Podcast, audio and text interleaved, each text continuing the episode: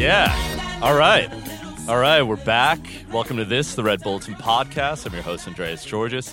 We're talking to top performers in the worlds of adventure, sports, culture, tech.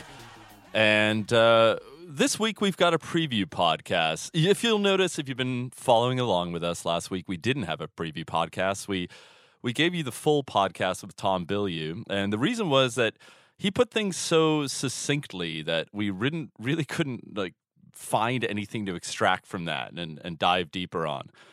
But we managed to do that with next week's guest, uh, who really kind of made his name as a storyteller when he began as a commentator for the X Games. Now, most of you know the X Games. It's the annual celebration, both in summer and winter, of uh, extreme sports, action sports. And the very first one in 1995 is is quite a story, actually. Uh, it, it, it, dovetails at a time when uh, action sports were, were just starting to hit the mainstream, but were really still kind of a niche thing, something that brands took a hold of.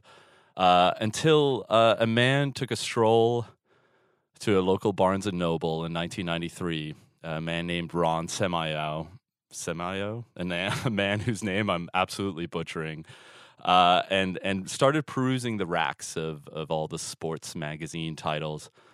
So, what did action sports look like in 1993? Well, Tony Hawk already had built up a cultish following. Numerous BMX and climbing and mountain biking magazines had a high circulation and loyal subscribers, but there was nothing really bringing the sports together.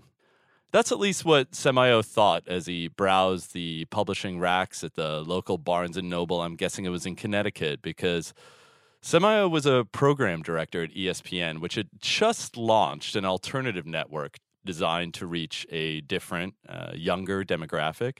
It's called, of course, ESPN2. Very ingenious, logical name. They needed content, and extreme sports, as it was known at the time, needed an occasion to celebrate uh, on that new platform. So Semiao decided he would provide that occasion, and uh, his theory was that viewers would flock to it. After all, brands were already using extreme sports to pitch their products. And if you could see me in the studio right now, you'd see the air quotes I put around that term, extreme sports. For those of a certain age, who could forget the Mountain Dew commercials of the early 90s featuring mountain bikers one upping each other down a mountainside, all while slamming a dew? There's uh, air quotes with that again. They actually said that as a tagline.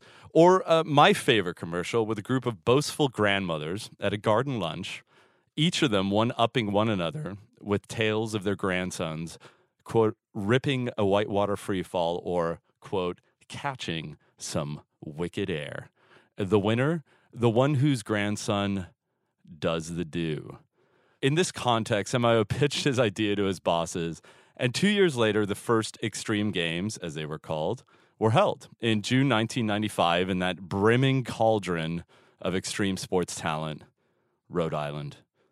The first events were skateboarding, bungee jumping, barefoot skiing, water skiing, rollerblading, oh yes, rollerblading, mountain biking, BMX, sky surfing, imagine parachuting with boards, street luging, sport climbing, and kite skiing. What is a kite skier, you ask? Well, it's a guy on water skis getting pulled by a kite. And it was included because Semiao saw a feature on it in a magazine. And when he called up the subject of that piece and asked him to gather the 10 best kite skiers in the country together, he said, Absolutely. Problem was, only two really knew how to do it, and that was the article's subject and his brother. Of the 10 who gathered in Rhode Island that uh, wonderful June day, one hit the rocks along the course face first. The other got blown so far off course he had to take a taxi back to the starting line. Quote, it looked like a Wily Coyote cartoon, Semiao later recalled in the excellent oral history of ESPN. Those guys have all the fun. The network at that point spent $12 million on the event. This was a sum that they had never before spent on original programming. So there was a lot at stake. There were crowds. There was neon. So much neon.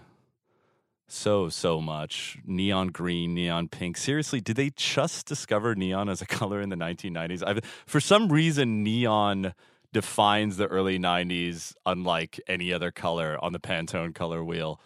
They filmed the 350 competitors with uh, camera packages that were still in their infancy. They were lipstick size cameras on the fingers of the competitors. ESPN crews attached cameras to the competitors' helmets, who ranged in age from a 14 year old skateboarder to a 52 year old kite skier. They had an estimated $300,000 in prize cash to hand out. Not too much, but a lot more than was currently available to athletes in those relatively niche sports at the moment. And the athletes griped about the judging. In one case, they ordered the skateboarding competition to be rescored entirely. And the general newness uh, of having corporate overlords tell them what to do was also kind of a, a an issue with these uh, alternative athletes. The critics hated it. One writer called it the Psycho Olympics. Another dismissed the quote unquote trash sports that it featured. But an estimated 200,000 people came, and an estimated 65 million tuned into each primetime telecast, way more than the executives had anticipated. So it was a success. By 1996, they'd already changed the name to the less cringe inducing X Games and they had added a winter event. Athletes were given more control, and the sports were whittled down to those that offered the most opportunity for progression in the tricks and feats possible. That exposure paved the way for those sports. It gave them a platform that brought in sponsorship money and eventually led to the real, uh, I should say, real, not the Psycho Olympics, uh, including BMX racing and skateboarding in uh, their summer games.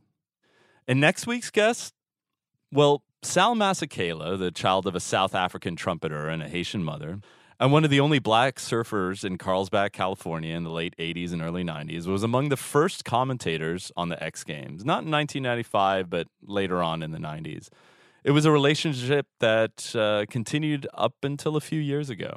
He now also produces and hosts the Vice Wide World of Sports.